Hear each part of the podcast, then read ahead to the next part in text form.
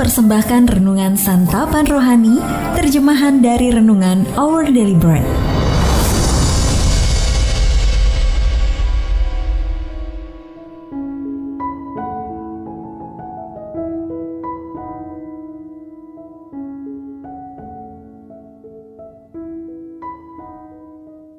Sahabat ODB, pembacaan Alkitab hari ini terambil dari Lukas pasal yang ke-6 ayat yang ke-27 sampai dengan ayat yang ke-31.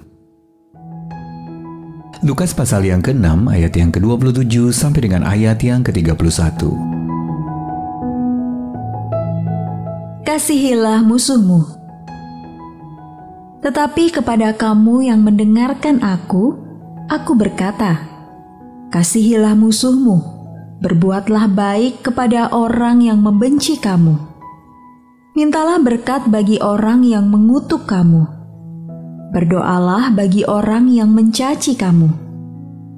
Barang siapa menampar pipimu yang satu, berikanlah juga kepadanya pipimu yang lain.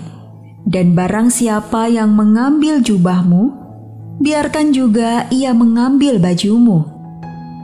Berilah kepada setiap orang yang meminta kepadamu, dan janganlah meminta kembali kepada orang yang mengambil kepunyaanmu. Dan sebagaimana kamu kehendaki supaya orang perbuat kepadamu, perbuatlah juga demikian kepada mereka.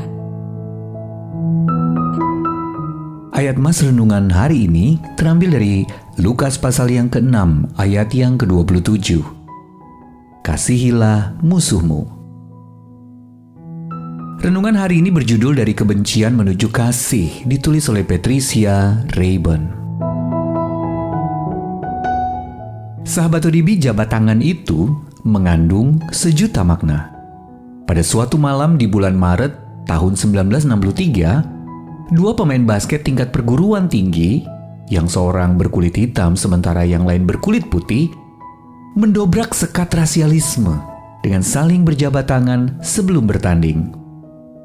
Itu untuk pertama kalinya dalam sejarah kampus Mississippi State, tim mereka yang seluruhnya beranggotakan pemain kulit putih berhadapan dengan tim lawan yang beranggotakan sejumlah pemain kulit hitam.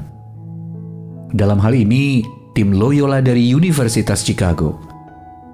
Untuk dapat tampil dalam ajang yang dijuluki sebagai pertandingan yang mengubah segalanya itu, tim Mississippi State perlu menyiasati perintah yang melarang mereka keluar dari negara bagian mereka.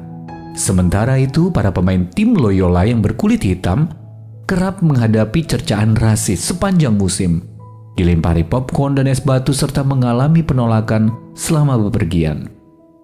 Meski demikian, para pemain muda itu tetap melanjutkan pertandingan. Tim Loyola Ramblers berhasil mengalahkan Mississippi State Bulldogs dengan skor 61-51 bahkan kemudian menjuarai turnamen nasional tersebut. Namun apa yang sesungguhnya dipuji pada pertandingan malam itu? Langkah perubahan dari kebencian menuju kasih. Itulah yang Yesus ajarkan sebagaimana yang dia katakan di dalam Lukas pasal yang ke-6 ayat yang ke-27. Kasihilah musuhmu, berbuatlah baik kepada orang yang membenci kamu. Perintah adalah konsep yang mengubahkan hidup. Untuk mengasihi musuh-musuh kita seperti Kristus ajarkan, kita harus menjalankan perubahan mendasar yang dimandatkannya.